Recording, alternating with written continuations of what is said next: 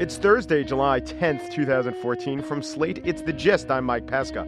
Wowza, this LeBron James speculation has become so febrile. Teams trading away players on the come just to try to get LeBron James. Websites tracking the Cavalier owner's jet. They're doing deep analysis of the color scheme of a yet to be published page on LeBron James's website. The frenzy has gotten to the point, and this is shocking, but the Green family have told LeBron James that if he agrees to manage the Pepper Pike, Ohio Hobby Lobby outlet, they will pay for his IUD. Do you believe that? That's how crazy it's gotten. So, underpinning this madness is the fact that there is a salary cap and that LeBron James is severely underpaid. This is absolutely true. He makes about 20 million or will make about 20 something million. He's worth at least 40 million, but those are the rules of the NBA. And it got me to wondering what if there were some other restrictions of trade leading to market inefficiencies that got this kind of attention? Maybe they'd sound something like this. Let's get ready to reauthorize the federal sugar subsidy. Y'all ready for this? We're going to guarantee 75, 80, 85% of the U.S. sugar market. The answer to the question everybody wants to know what's your decision? Um, Actually, Jim, I've made my decision. I'm going to take my trade tariffs to catfish. Oh, catfish fisheries, not lumber, not steel. And the lumber industry is burning lumber in effigy. They're hanging a piece of lumber from gallows made of basketball jerseys. And the steel industry is trying to burn a sheet of steel, but they obviously can't reach 2,750 degrees, which is the melting point of steel. Oh, the humanity. Y'all ready for this? Anyway, on the show today, more, or maybe I'll be humble and just say some actual humor. We go inside the minds of comedians, and I'm going to cede my spiel over to the man who killed Hitler. But now, a ring, a peer review ring, has been broken up. How they do it and why.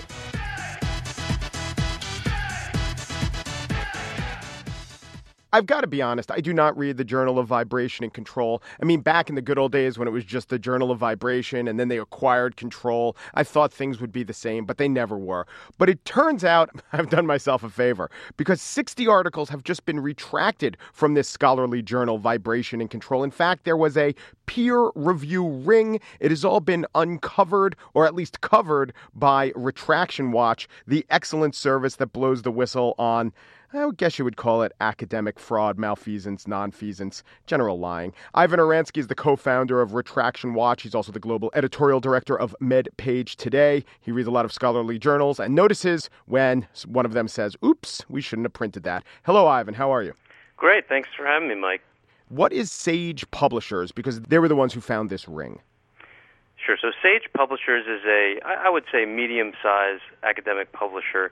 They do a lot of scholarly journals that are supposed to be peer reviewed, and I think they actually are peer reviewed, but sometimes people can slip up, which is what happened here. They somehow noted that uh, at least one researcher was trying to game the system. What did they uncover? So, what they uncovered was that this one researcher in Taiwan, Peter Chen, had somehow created lots and lots of aliases, email aliases, in their peer review system. So, journals have these and publishers have these peer review systems where someone submits a paper, a manuscript, and then in this case, the journal asks, well, who might peer review this manuscript? Who might look over this and make suggestions, say whether we should publish it? And so, what this person seems to have done is make up lots and lots of email aliases, fake email addresses, in order to allow himself to do peer review and also to allow other people, people who appeared to be other people but were actually him, publish all sorts of papers in this journal that cited his papers, which is exactly the currency of scholarly publishing. It's exactly the currency of academia, being cited by other researchers. So it became a fraudulent feedback loop, essentially. Exactly. So 60 articles have been retracted. Do we know if this Peter Chen, if that is his name, was the only guy trying to game the system? Were the others, or at least the names of the other people, just people he invented, or were there others involved in this scam? They haven't actually said how many people were involved. We asked them that direct question, and they said, we don't really know. but we did find these 130 email addresses that we couldn't nobody responded to them when you know when we uh, sent them emails there, or they didn't respond sort of in a way that made us believe who they were. So it's entirely possible that the, Peter Chen created 130 addresses. It's entirely possible that 130 people created 130 fake addresses, or of course you can do the math in between. I would imagine that the institution of peer review, which goes back a long time, it used to be in the staid, ivy covered halls. It wasn't as open to fraud, perhaps. Now that the world of academia is everywhere, and now that it's easy to create an alias on the internet, and maybe some of these researchers are people that no one else has known before, is that one of the reasons that this is uh, it's vulnerable to um, being gamed? I think you're right. There, there's certainly an aspect of that. The other thing that's happening which I think goes along with that, is science has become, just like every other field of human endeavor, science has become extremely specialized. So honestly, there may be only a handful of people in the world who can adequately and sort of appropriately peer review manuscripts in a particular field. Well, that means you're going to be vulnerable because you can't ask those five people to peer review everything. In your journal, they, they don't have time, and they're going to ask you, you know, why aren't you finding anybody else? And so what you're left is really relying on the authors to ask, you know, who who are the people, and you can't possibly know who all these people are. The other fact is, and I think to pull back a little bit on this, the incentives that we've created in, in science and the, the pressure to publish, the pressure to get tenure, the pressure to continue getting grants, it's all based on papers. And that's why you see so many journals in the world, thousands and thousands of journals, so many papers being published, and so many retractions, quite frankly. These things are all linked. And so, if we don't take a look at those sort of deeper problems, peer review is always going to be, you know, somewhat limited. It's a bit like Churchill said about democracy, right? Uh, it's absolutely the worst system we could possibly try for reviewing and vetting papers uh, except for every other one that we've ever tried. That's true, but it doesn't mean you don't have election observers, right? And it doesn't mean that you don't have a vibrant, you know, board of elections to make sure things aren't being faked. And as I read the studies, and I'm not Im- immersed in it as you are, but you know, follow the money seems to be a decent mantra. So what is it? These publishers, they don't want to ha- take a good hard look at themselves because if they lift up the rock, it might expose things that they don't want to know there's a tremendous amount of resistance, a tremendous amount of stubbornness on the part of journals that we see all the time. We'd like to say that some of it is changing. Uh, we've certainly seen some healthier attitudes among some publishers in the past several years. But, you know, this is a big industry. It's a big sort of source of revenue for a lot of people. And, and also, scientists don't always like to complain about it because they know that these journals, they're going to direct their fate. They're going to actually have a lot to say about whether they get their next grant and they don't want to go on the record saying that there's all these problems. One of the common things we hear is when we talk to people about a paper that's been retracted is, oh, you know, everyone in the field knew that that was crap. and we'll say, well, why didn't anybody say anything? Ivan Oransky is co-founder of Retraction Watch, and he also writes for MedPage Today. Thank you, Ivan. Thanks, Mike.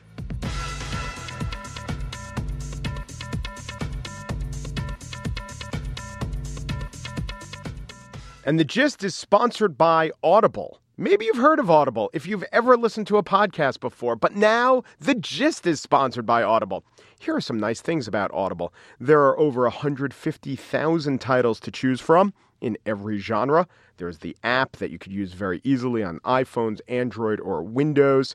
And you could download and listen on 500 different kinds of MP3 players, an iPhone, an Android, an iPod, all that stuff. And here's an audiobook I love. I was stuck in Canada after the World Series because it was in Detroit. I was staying in Canada. And then Superstorm Sandy hit, so I had to drive back. And I knew it was going to take hours and hours. And what I listened to was Last Call The Rise and Fall of Prohibition by Daniel Okrent. Mr. Okrent is the inventor of fantasy baseball. That had nothing to do with anything. It's just a great history on prohibition and a ripping good yarn. I think I listened to Time and a Half. That's an option too. So go to audiblepodcast.com slash slategist and maybe get Dan Okrent's book or any other books. And there is also a guarantee that if you don't like the book you choose, don't worry. You could exchange any book you're not happy with for another title, no questions asked. Comedy. Sure, it's funny, but when the laughter's done, can you write about it? Mike Sacks proves the answer is yes, in a good way. Poking a Dead Frog Conversations with today's top comedy writers brings him here. Mike Sacks also wrote the book called And Here's the Kicker. You've become, Mike, you've become like this uh, scribe, this chronicler, this amanuensis of uh, funny men and women. I know, and I never meant to be. The first one was just an excuse to talk to my favorite writers. I mean, I was a comedy writer for print and for books, and I needed a way to talk to Larry Gelbart. I needed an in with David Sedaris. I needed an in with all these people, and just call them up out of the blue without an interview is, as you know, is not a very successful. It's a little awkward. Yeah. a little bizarre. I founded a podcast to satis- to scratch that itch, but uh, you have some, you have a goal, and these people need a goal, and, and an interview is uh, it worked for them. So it was a great opportunity to talk to some people, uh, some of whom have since passed away, like Larry Gelbart or Brecher, who wrote for the uh, Marx Brothers and punched up a script to The Wizard of Oz. really, Yeah. it went from where to where? Well, actually, he wrote jokes for the Lion. Yeah, yeah. He yeah. he could only remember a few. One of them was the uh, "Put 'em up, put 'em up." Yeah. when he's pretending to be boxing. Yeah. But can you imagine that punching up the Wizard of Oz? I mean, it's almost like punching up the Torah. You Yeah. know, like you th- imagine it has always existed. Well, to bring it up forward a couple thousand years, isn't that actually what Luke did to John? Some say. Walk on Water is good, but let's do the fish and the loaves. So in this book, you have a number of great stars, and they're all throughout. I think more consciously than the last book, all different forms of comedy from Peg Lynch. How old would you say Peg Lynch is? Well, she's 97 now. She was 96 when I talked with her. and Megan Amram, how old would you say Megan? I think she's 26. Right. So Megan is a well, she's credited as a Parks and Rec writer. She is. She's a tweeter. She was discovered tweeting, Yeah. and she has given hope to millions of tweeters out there. But it just seems like comedy writing used to have really narrow pathways to success, like the National Lampoons, like a couple of TV shows, be on the staff of, you know, the Sid Caesar show yielded 12, 15 comedy writers. Same with the Letterman show. Now, totally diffuse. Yeah, there's a tremendous amount of opportunities for someone to be on equal footing as everyone else. You know, a girl in her uh, bedroom in Ohio can be conceivably on equal footing as a writer for the New Yorker. Now, that didn't exist even when I was first starting out. There was a few outlets: National Lampoon, Mad, Crack, New Yorker, Playboy, and now there are a million. So that's good and bad. Now, I've heard Seinfeld kind of break down comedy into min- minute details, which doesn't surprise you given his type of comedy. But are there guys who might be fascinating this way and that, but they can't really even tell you where it comes from? Oh yeah, I interviewed 70 people for this new book. 45 made the final cut. Yeah. A lot of people don't want to analyze it. They don't want to know where it comes from because there's a mystery that they feel that if they understood would disappear. And it's not as if I say, "Hey, how do you write a joke?" It's when you go in every day or when you sit down to write, what are you thinking? Do you go into a zone? Do you do this? Do you do that? Because each of these writers approaches it differently. And one person writing a joke is going to come at it differently than the next. It's a very personal thing, writing a joke and uh, it's going to differ from person to person. But a lot of people don't know, and I try to get to that, but uh, circumvent it, you know, to come at it from a different angle rather than just say, "How do you write this?" Right. Were all the people who couldn't really articulate it, did some of them actually make the book because they had other great things to say? If that's a case, like an Adam Resnick who wrote for Letterman or Get a Life and then Cabin Boy, there are other ways to you know get to an interesting aspect of his life. Like how did you go from a kid in Harrisburg, Pennsylvania, to running for Letterman, that, to then creating Get a Life with Chris Elliott? So there are different approaches to finding out who these people are, what made them tick, and how they got to where they are now. That's really what I want to know. Like, how did you go from a kid in wherever to having created such and such? How does that happen? Is there a common theme to the stories who go to the kids who go from sort of nowhere to the top of the comedy pinnacle? Yeah, there's usually a, a sense of being a kid who was out of the loop, who was at home on prom night watching Blackadder bootlegs, and who needed to find like-minded people, and who also were sort of shy and needed to create a something between them and another person. In this case, it's joke. Other people use magic. Other people use different things. So they were sort of out of the loop, which makes sense because as a comedy writer, you have to be a bit out of the loop to look in and to make judgment on the people who are on the inside, who are wealthy, who are who are good looking, who have it all. So these comedy writers, at the very least, whether they had it all or not, felt that they didn't have it all. And then there are common aspects to their personalities. A lot are anxious, uh, depressed, and OCD, which I'm not quite sure if they're any more, if this is more prevalent in comedy. uh, than it would be for an electrician or a brain surgeon. It's just you happen to hear about it more from comedy writers. That's that's what they write about. They're honest about their depression and anxiety, and they write jokes to alleviate that depression and anxiety. And so many comedy writers talk about, or comedians, but comedy writers talk about taping bits off of with an, a cassette recorder before the age of VCR, or then with VCRs, just taping bits and playing them over and over. But now these kids who were so immersed in it and could tape it and could memorize routines, now they're the comedy writers. How has how has that changed comedy? Well, I think there's a difference too between an Irv Brecher who came up in the 30s, who was literally writing jokes to support his family, and the generation you mentioned, and then today's generation. I do wonder. It seems that the earlier generations, the vaudeville generation, were much more street smart. You know, comedy was not taught in schools. It was not taught in books. So they were out there almost like they were joining a circus. They were off the beaten path. They were in the woods and off the path. I do think that the um, lack of street smarts has affected comedy a bit. I think it's more Harvard Lampooner than it used to be. Borscht Belt, or even those. I mean, you look at Mel Brooks, you look at Larry Gelbart, they were all in World War II. Bob Yeah. Elliott, and not only in World War II, but often in D Day and major battles. So I think that can only affect the comedy in darker ways that, rather than it being self referential. Was there anyone in the book, either of these books, who mm, maybe liked going in, but after their conversation kind of broke it open for you? You went back to their work and said, wow, I'm, I'm appreciating this in a even different way. Yeah, David Sedaris, uh, who I was a big fan of before, um, we ended up talking for about five hours, actually closer to six hours, to such a degree that it was going so well, and I had to take a bathroom break. I didn't want to stop the interview, so I ended up urinating in my work trash can twice. I hope that uh, no one is listening where I work. Now, to be clear, this was not an in person interview. No, it was. I did not He was on urinate into his uh, basket in France. Although I'd love to actually, but it, it went really, really well. He was a super sweet guy. His knowledge of not only writing comedy but of writing uh, technically just really good writing is astonishing. Also, George Saunders is a genius. His knowledge of writing and how to teach writing to students. He teaches at Syracuse is phenomenal and he uses metaphors that I've never heard before. And he's also just the nicest guy. Those two guys in particular, George Saunders and David Sedaris, they're nicer to their readers and their fans than anyone out there at that level. It's just it's just remarkable. Do you think the institution of the 1200, 1000 word piece, the New Yorker shouts and murmurs piece, do you think that's just harder to pull off? Because I kind of do. I, I just think about the New Yorker and every article, every piece of nonfiction, well, the worst it'll be is like a B, maybe a B minus, but they're mostly A and A plus stuff. But with the shouts and murmurs, it's, you know, really hit or miss. Is that the nature of that kind of comedy? Yeah, that's really hard to pull off. I mean, it's like I always think of it as landing on a on a moving aircraft carrier. You have to really stick the landing, and if you don't, you're going to go overboard. I think um, they do it better than anyone. But I think a lot of people aren't growing up interested in writing that sort of thing. And it's such a specific talent, specific art form. You know, S.J. Perelman, those people don't exist anymore. The people who are coming up now want to write for a visual medium or an audio uh, medium, not necessarily uh, humor for the written page. Mike Sacks, author of Poking a Dead Frog Conversations with Today's Top Comedy Writers. Thank you, Mike. Thank you.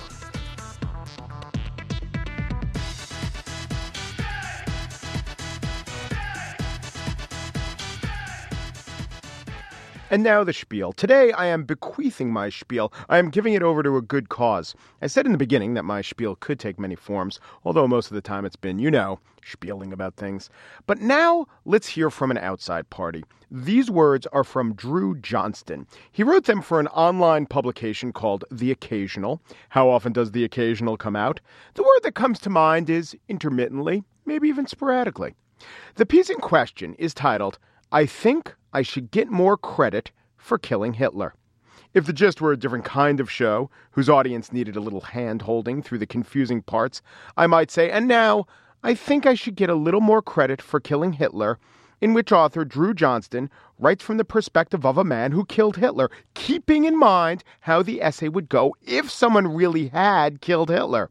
But over the last 10 weeks, I have driven away the audience that is easily confused, or even reasonably confused, who doesn't thrill to following the verbal curly cues of me, your humble host. So now, the spiel presents Dru Johnston and I think I should get more credit for killing Hitler. I think I should get more credit for killing Hitler. And I know you're thinking, who's Hitler? I've never heard of a guy named Hitler. but the only reason you're saying that is because I went back in time and killed him. If I hadn't built that time machine and gone back to kill Hitler, you'd all be saying to yourselves, man, I wish I had a time machine so I could kill Hitler. In fact, growing up, that was such a common sentiment, it never dawned on me no one would know who he was when I returned. So I took out this ad in the Times to help explain why everyone owes me. I'm not looking to be a hero, but a thank you would be nice. First, who is Hitler? It's a good question. Hitler was the dictator of Germany in the 1930s and 1940s. He started World War II, he took over most of Europe, and most horrifically, he was responsible for the Holocaust, where he systematically slaughtered over 6 million Jews, gypsies, and homosexuals. Sounds like someone you'd want to get in a time machine and kill? Yeah, that's exactly what I thought. But wait a minute, you're thinking. Germany? That peaceful country that created the magical yogurt that cures diabetes? No one from Germany would do that. Yes, they would. In fact, you wouldn't know about der Yogurten 9 Diabetes because it would not exist. Because I killed Hitler, Germany spent the 1930s and 40s developing that yogurt instead of committing mass genocide. Now, did I create that yogurt? No. That would be taking credit away from those brilliant Jewish, gypsy, and homosexual scientists. But am I indirectly responsible? Yes, I am. But what about World War II? I've never heard of that. Okay, well, remember the Everybody Gang Up on Italy War? Instead of that, we had World War II. It was basically the Everybody Gang Up on Italy War, except a lot of our effort was focused on fighting Germany, and instead of lasting two weeks, it lasted six years. It was really bad. Like, so bad, we actually renamed the Great War just so we could put into perspective how bad it was. We retroactively named the worst war the world's ever seen World War I because this war was so much worse, we had to make it a sequel. And again, all I'm looking for is a thank you. You want more? Fine. The award winning video games Call of Diplomacy, Call of Diplomacy 2, and Call of Diplomacy Ghosts, those were all me. Michael Jordan's mustache? I'm the reason it's cool and not insane. Our moon colony? honestly, I can't figure out exactly how I'm responsible for that one, but it has to be me because it certainly wasn't there before. And before you ask, no, I can't make another time machine. The original one burned up on the return trip and it relied on car parts found exclusively in Volkswagens, something you've never heard about. Plus, if we're being completely honest, there's no point in making another one. I've already done the one thing you'd want to use a time machine for, and it hasn't exactly been a boon for my social life. Just a little credit. That's all I'm asking for. I don't need a statue or a plaque. I mean, sure, some sort of medal or presidential recognition would be great, but honestly, I'd settle for the people I meet in the street looking me in the eyes and saying thank you instead of, why are you telling me about how you went back in time to kill a child? Thank you, Dru Johnston. Thank you for that essay. And I think it is high time we all thank you for killing Hitler. And you know, now that the baby name Adolf has surpassed Mason and Jacob, and trails only Noah and Liam on the list of popular baby names, it's a fun exercise to wonder what if you hadn't killed Hitler? Also of note on that list, the growing popularity of the boy's name Kermit. Funnily enough, Dru's brother is named Kermit Johnston, and he is author of the essay, You Might Really Dislike Me If You Understood the Implications of the Fact That I Killed Jim Henson. Y'all ready for this?